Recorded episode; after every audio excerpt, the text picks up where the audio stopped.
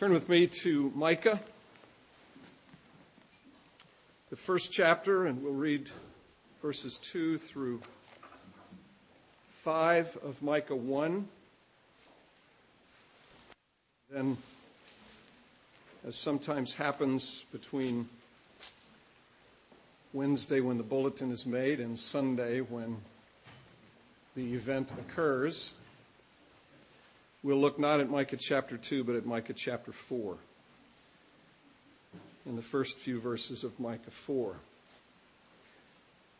Micah chapter 1.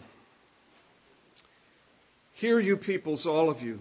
Pay attention, O earth, and all that is in it. And let the Lord God be a witness against you, the Lord from his holy temple.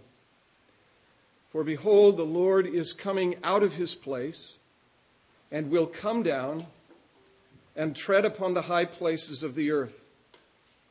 And the mountains will melt under him, and the valleys will split open like wax before the fire, like waters poured down a steep place. And all this is for the transgression of Jacob and for the sins of the house of Israel. And what is the transgression of Jacob? Is it not Samaria? And what is the high place of Judah? Is it not Jerusalem? In Micah chapter 4, verse 1 It shall come to pass in the latter days that the mountain of the house of the Lord shall be established as the highest of the mountains, and it shall be lifted up above the hills and peoples shall flow to it, and many nations shall come and say, Come, let us go up to the mountain of the Lord, to the house of the God of Jacob, that he may teach us his ways, that we may walk in his paths. For out of Zion shall go forth the law and the word of the Lord from Jerusalem, and he shall judge between many peoples, and shall decide for strong nations afar off, and they shall beat their swords into plowshares and their spears into pruning hooks. And nation will not lift up sword against nation, neither will they learn war any more. But they shall sit every man under his vine and under his fig tree, and no one shall make them afraid. For the mouth of the Lord of hosts has spoken. Let's pray. Lord, be with us. Again, we pray. Uh, come and help us by your Spirit. Uh, please give us eyes to see. Please give us ears to hear. Please give us hearts that are ready to receive your word. Lord, this is the only hope we have. This gospel of the kingdom, heralded to us by the Lord Jesus himself. Give us grace to believe it this day, we pray. And we ask it in Jesus' name. Amen. You may be seated. In uh, 1987, a little over 20 years ago, James Montgomery Boice published the second volume of uh, some commentary on the minor prophets. And James Montgomery Boice was the pastor of 10th Presbyterian Church in Philadelphia for years. Uh, some of you may remember the name Donald Grey Barnhouse. He was the pastor of that church before Boice was the pastor. And he published this uh, volume of commentary on the minor prophets, which I've been reading and benefiting from over the course of these last months. And in his commentary, now this is 20 plus years ago that the thing was published, and he cites an article that appeared in the New York Daily News April 1st, of 1977. So we're talking 30 plus years ago, before Rudy Giuliani became mayor of New York City and cleaned everything up, right?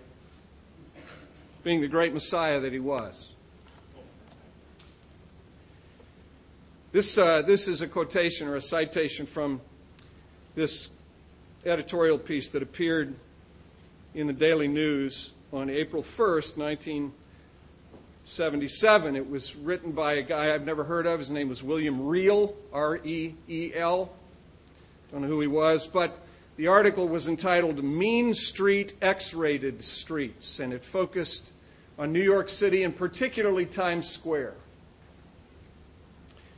And uh, the writer noted that statistics available at that time showed that there were over 400,000 alcoholics, 500,000 narcotics users, 300,000 compulsive gamblers, and that there had been 658,147 felonious assaults, robberies, muggings, rapes, and murders in the previous year in New York City. And then this is a quotation from, from Mr. Reel. Of course, you politicians gave up a long time ago on New York City. They are pathetic and embarrassing. But what is worse than the abdication of political leadership in New York is the abdication of spiritual leadership. There is no one willing to speak the truth, to call the Neros to account, to warn of the wrath of God.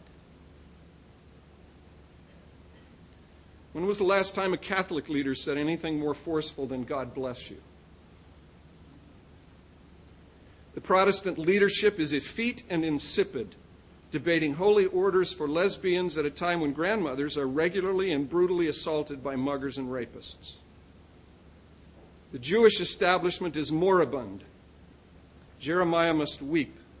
When looking down from above, he contemplates these sad sacks sitting in their studies, composing Passover messages that have no more spiritual content than a press release from the Liberal Party.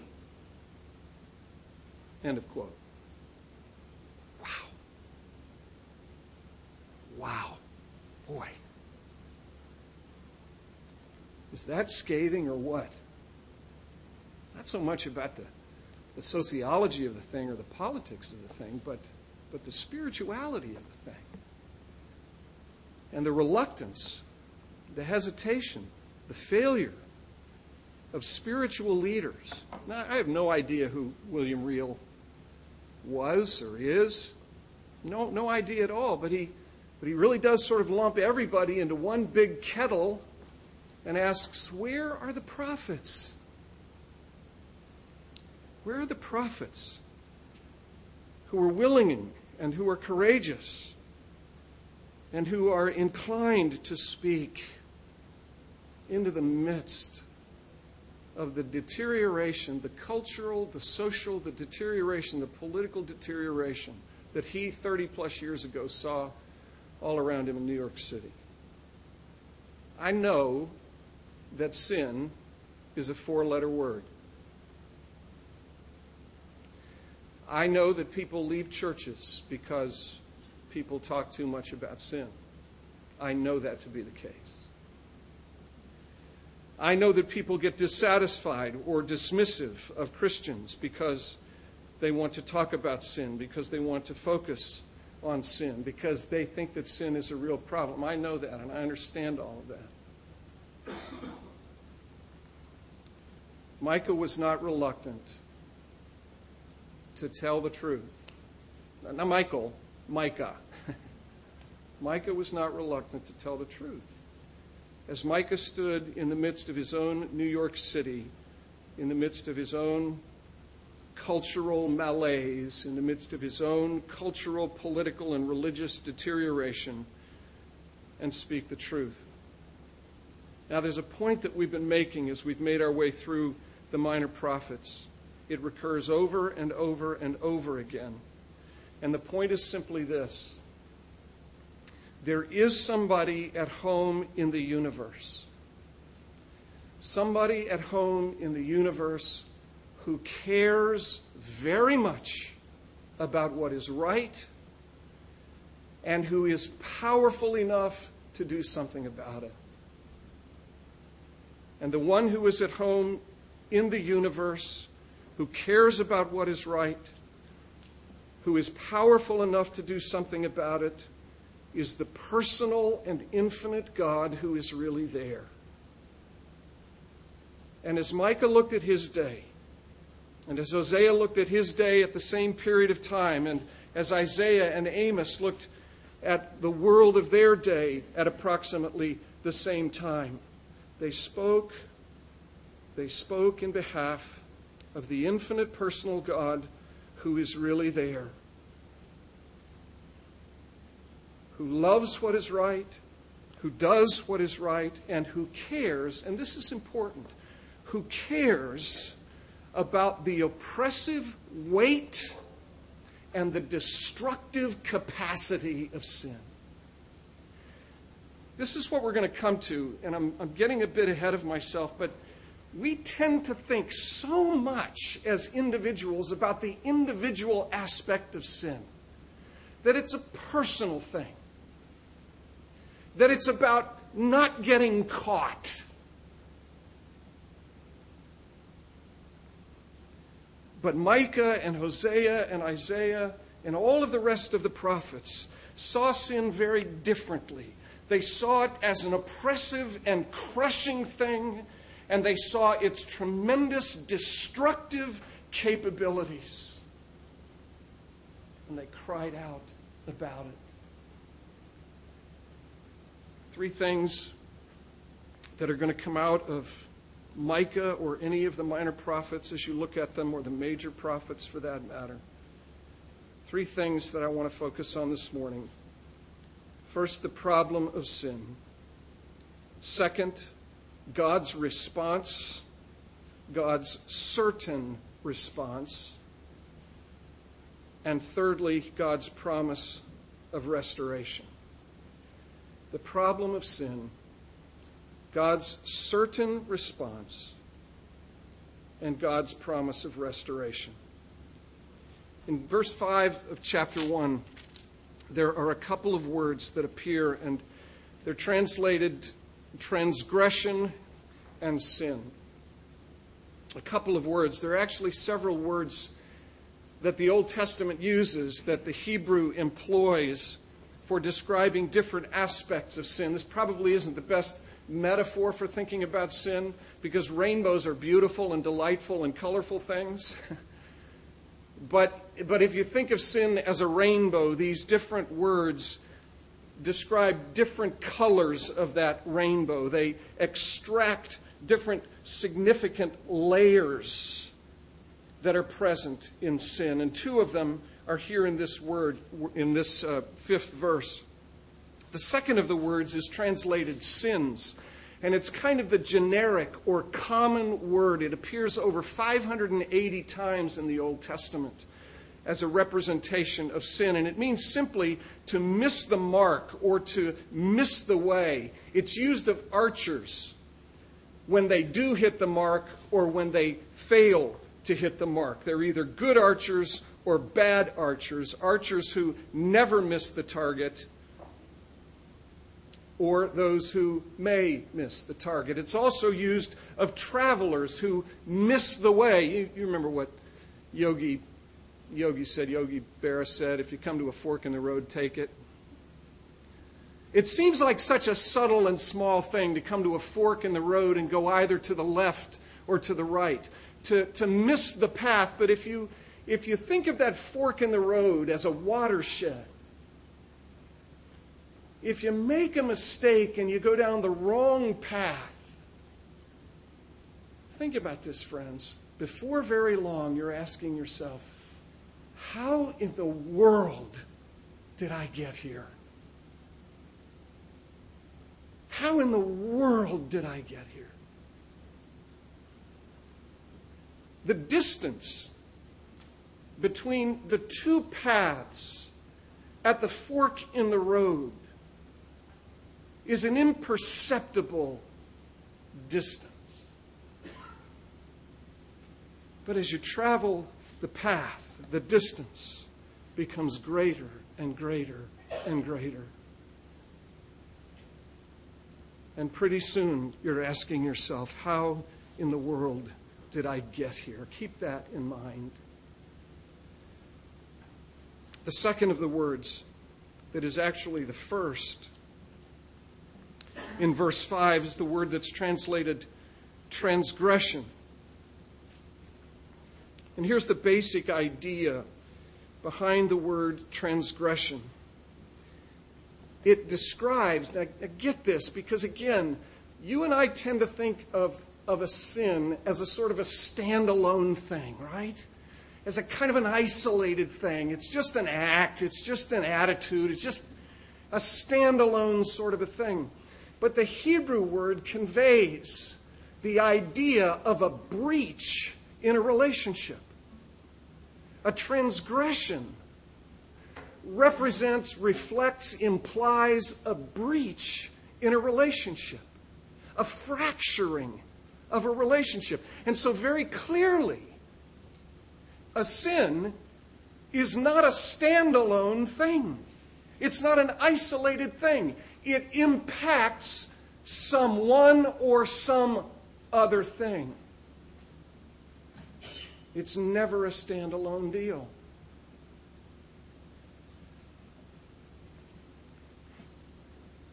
I'll give you maybe a rather silly illustration. When I was about seven years old, half a century ago, I was at the West Side grocery store, the West Side IGA on Chicago Road in Niles, Michigan. And I don't know why I was there. I remember that I was on my bike. Uh, I don't remember what I bought. Don't, I, I don't remember any of that stuff, but I was seven or eight years old. And while I was in the store, my eye was captured. Some of you will remember this, others of you have no category for this but my eye was captured by a rabbit's foot keychain. Remember those things? Yeah, of course. My eye was captured by a rabbit's foot keychain. Not only was my eye captured by the rabbit's foot keychain, but my heart was captured by the rabbit's foot keychain. And as, as Woody Allen said when he was asked why he had an adulterous affair with his stepdaughter, Mia Farrow's daughter, he said, The heart wants what the heart wants. Little seven year old guy didn't know who Woody Allen was. This is long before him and Mia Farrow and that notorious trial that went on in New York City. My eye was captured by something at the West Side IGA, but something deep inside me was captured as well. I liked it, and I wanted it. I wanted the rabbit's foot. It became, and this one you do know, it became my precious. My precious. And so I took it. I took it. And I put it in my pocket and then bought my bubble gum or whatever it was that I went to the West Side IGA to purchase, hopped on my bike and rode home. And it was a very short while after getting home that it became clear to my mother that I had not paid for the rabbit's foot keychain. And so my mother packed me in the car and trundled me off to the West Side IGA, where I gave the rabbit's foot keychain back to the clerk at the counter, apologized to the clerk at the counter, and had to find the store manager to apologize to the store manager as well. Oh, you all are nodding. Apparently, you've had little children who have done the same thing. Or is it that you've done the same thing? What's the point of the little story? Point of the little story is that one act is not a standalone thing, is it? One act in which a person violates a trust is not a standalone thing. There was premeditation, and there was more premeditation. And I was looking around the store to make sure that I wasn't going to get caught. And so there was scheming, and there was plotting, and there was planning. And all of that stuff is going on in the soul of this little seven year old boy, and nobody knows it's happening. Nobody can see it, but there is an external act that is the fruit of, what, of the turbulence in the soul. Woven into that act is all of this all of this covetousness. all of this love of something that the lover believes will bring him salvation. That's the essence of idolatry, friends. The text tells us that Samaria is the transgression of Jacob, that the high place in Jerusalem is the sin of Israel. And what had Israel done and what had Judah done? Israel had exchanged the creature, the created thing, a God that cannot save, a God that has no righteousness, had exchanged the creature, the creator for the creature, and had sought in idols a salvation that idols can never deliver. Now, think about the implications of this one little act that I committed, the result of this little heart, this sweet little boy of seven years in age, scheming, premeditated, stealing something that was not his. Think of all of the relationships that were violated by that one single act relationships of trust, a relationship between a child and his parents, a relationship between a child and a store clerk, a relationship between a child and a store manager, a relationship between a child, a seven or eight year old child, and the owners of that store, or the stockholders who had invested in that store, who were the rightful owners of everything, the contents in that store the relationship of a seven or eight year old boy with his friends because if the friends think the little seven or eight year old boy will steal something from a grocery store, my stuff isn't safe either. My dear friends, no single act of transgression is a standalone thing.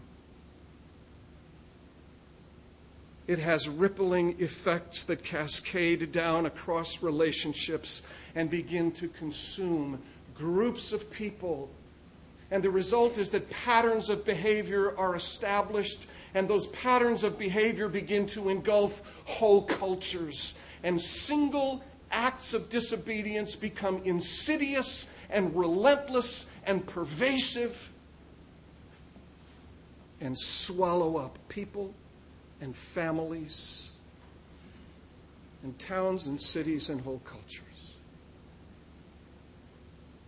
That's one act that has those far reaching implications. There are six billion people on this planet. Think about it. Begin to do the multiplication it becomes exponential in force.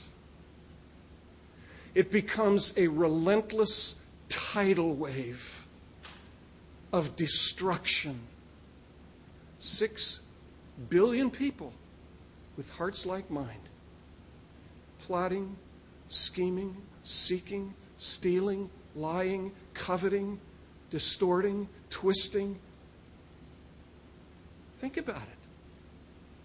Some of you who have been through the EE thing, maybe years ago, remember the little illustration. Imagine that you commit three sins a day. Good for you, if it's that few. Three sins. What about all of the acts of premeditation? You see where we're going with this? Begin to do the math of this thing, and it becomes an exponential, relentless flood of oppressive weightiness and destruction.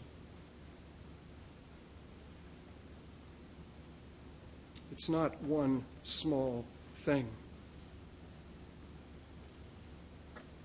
But it is a relentless force for crushing and destroying.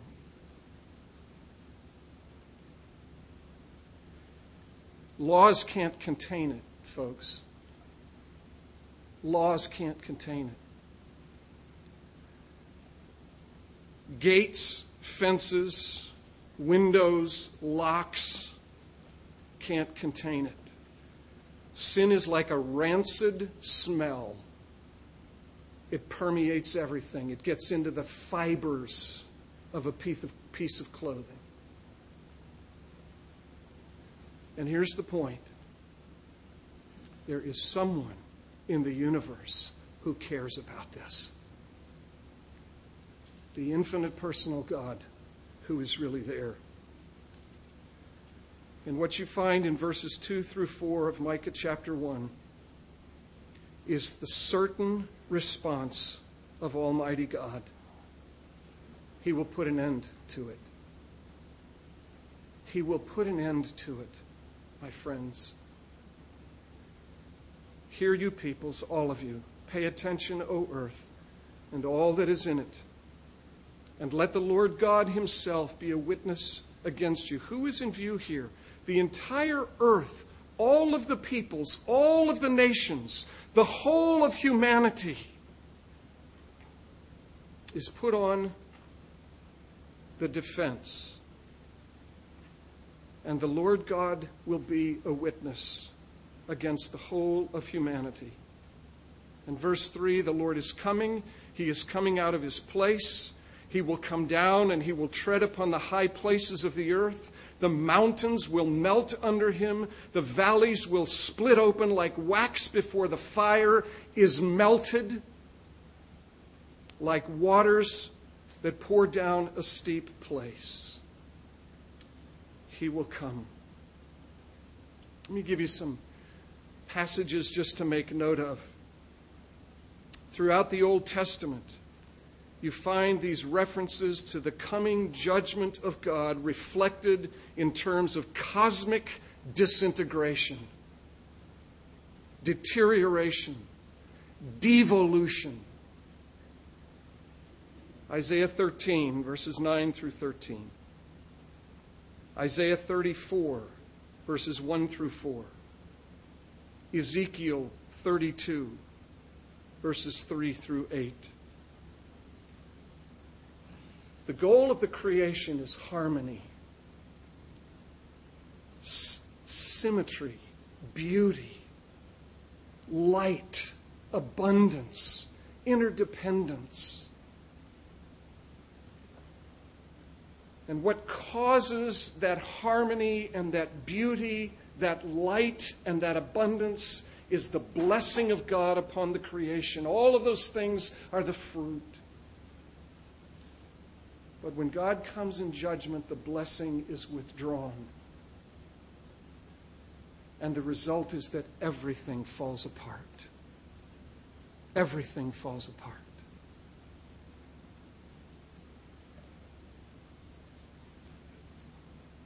All of this in Micah and in these other passages, this imagery of deconstruction and devolution and disintegration, all of that imagery is picked up in the New Testament.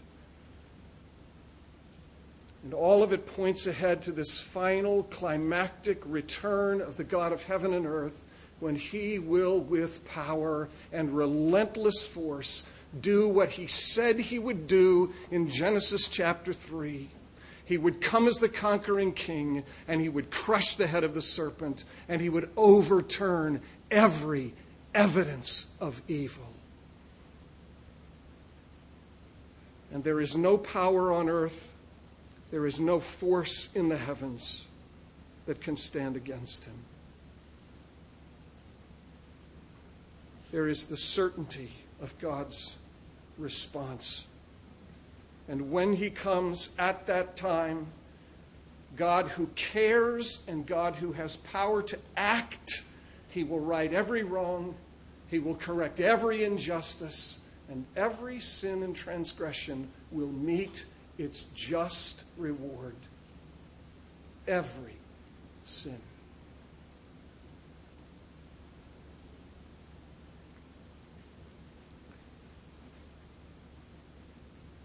But thankfully, marvelously, mysteriously, wonderfully, God has acted before acting.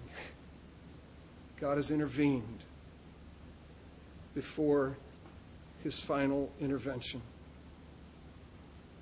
And God has promised restoration.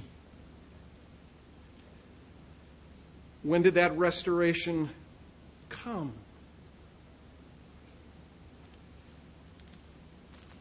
Chapter 4 talks about that restoration. It talks about swords being turned into plowshares and spears into pruning hooks for the, for the cultivation of vegetation. It says in verse 3 that nations will not war against each other, but, but rather every man will sit under his own vine and under his own fig tree, and, and no one will be afraid, and there will be this peace that will be pervasive, it will be deep, and it will be far, and it will be wide, and it will encompass the whole of what God has made.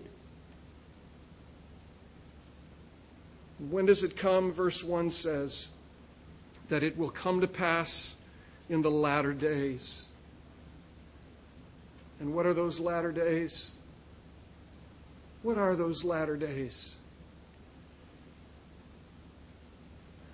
Hebrews 1 2 tells us when those latter days began.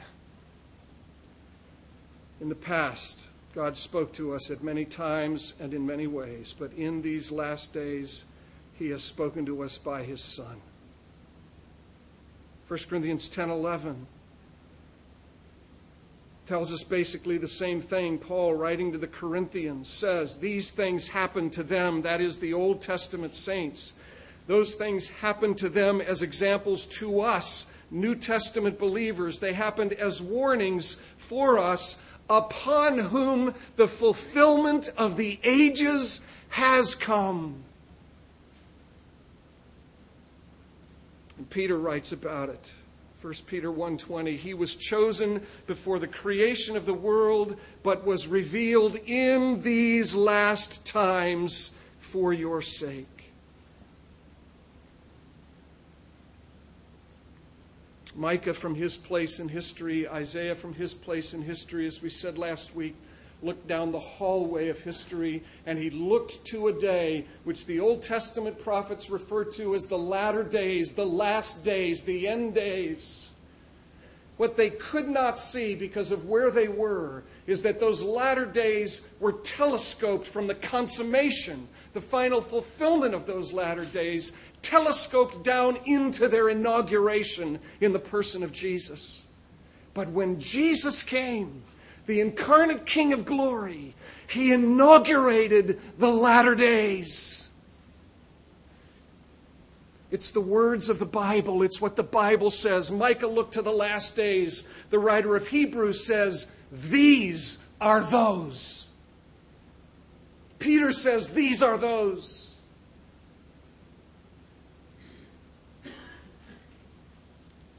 The language of the prophets is taken up by the New Testament writers.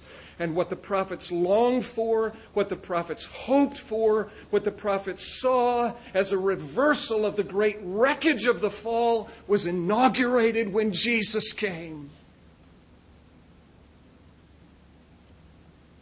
And you ask the question rightly really? Really? Doesn't look like it to me. Well, my dear friends, look closer. Look closer and don't be discouraged. Because in the midst of the days that are passing away, the new days have begun.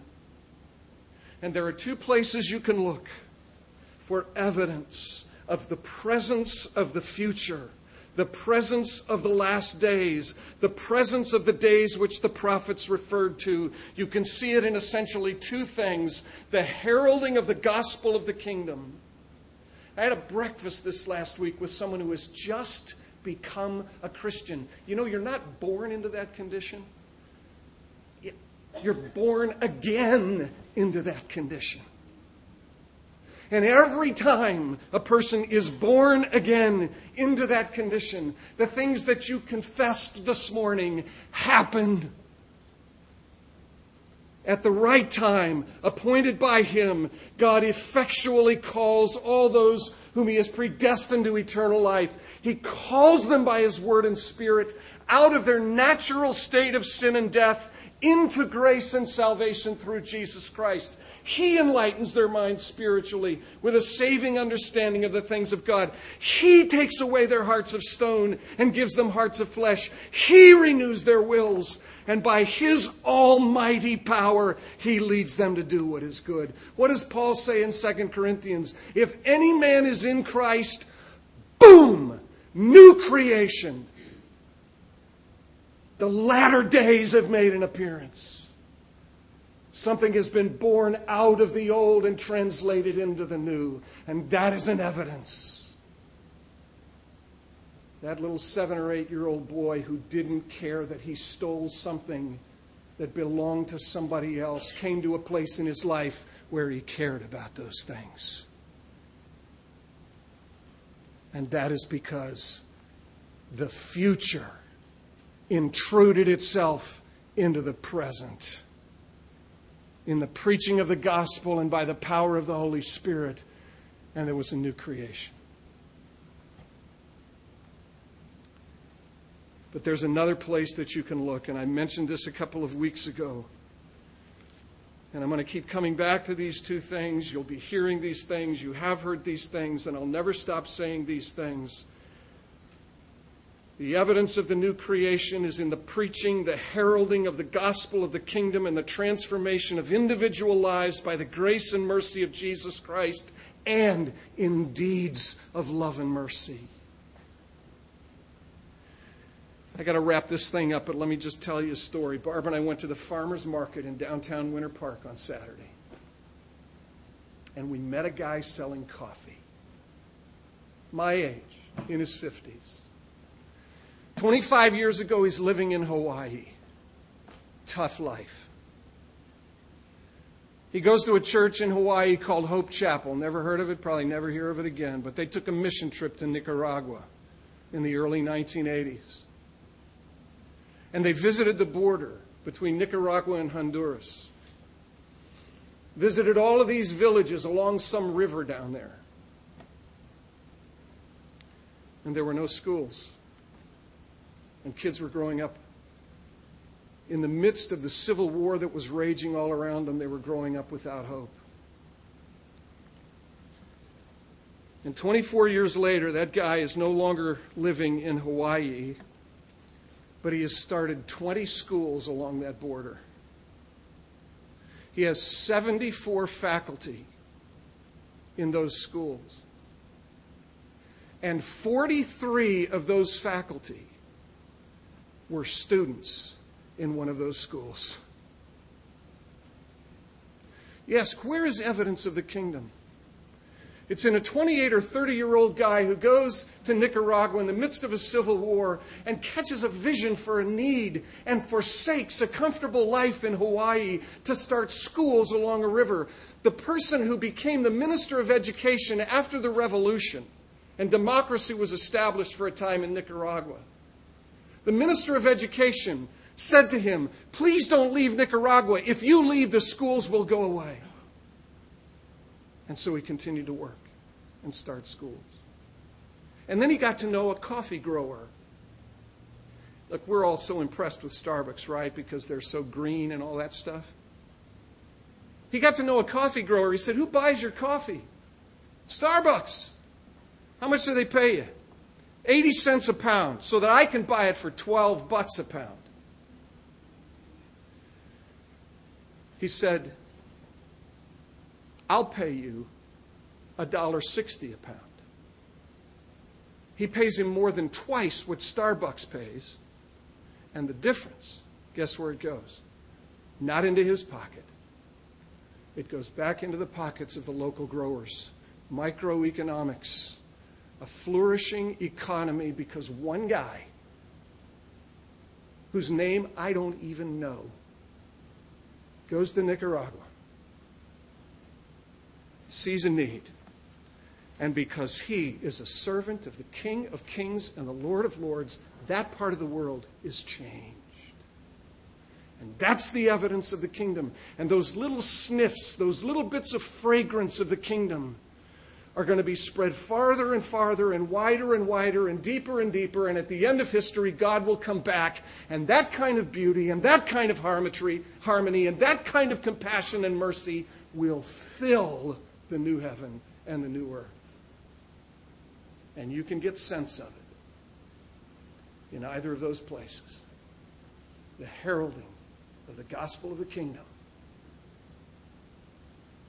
and the witness of deeds of love and mercy that all flow out of the heart of a God who cares about injustice and unrighteousness in the midst of the earth. Let's pray together. Lord, there's so much more you know, there's so much more to say about these things. Oh, Father, thank you for giving your Son, the Lord Jesus Christ. And thank you, Lord Jesus Christ, for coming and being faithful to the commission of your Father. Coming into the world not just that individual sins might be forgiven, but thank you, Lord Jesus, that you've come into the world so that the ravaging, rapacious effects of sin and transgression might be reversed we beg of you again go on to subdue our corruptions and more and more rule and reign in our hearts that the evidence of the kingdom might be seen before the eyes of the watching world. Have mercy upon us, Lord Jesus. We pray in your name. Amen. Let me have you stand and sing, and I hope you can sing with glad hearts. There is reason to rejoice. We have you stand and sing number 604 Rejoice, ye pure in heart.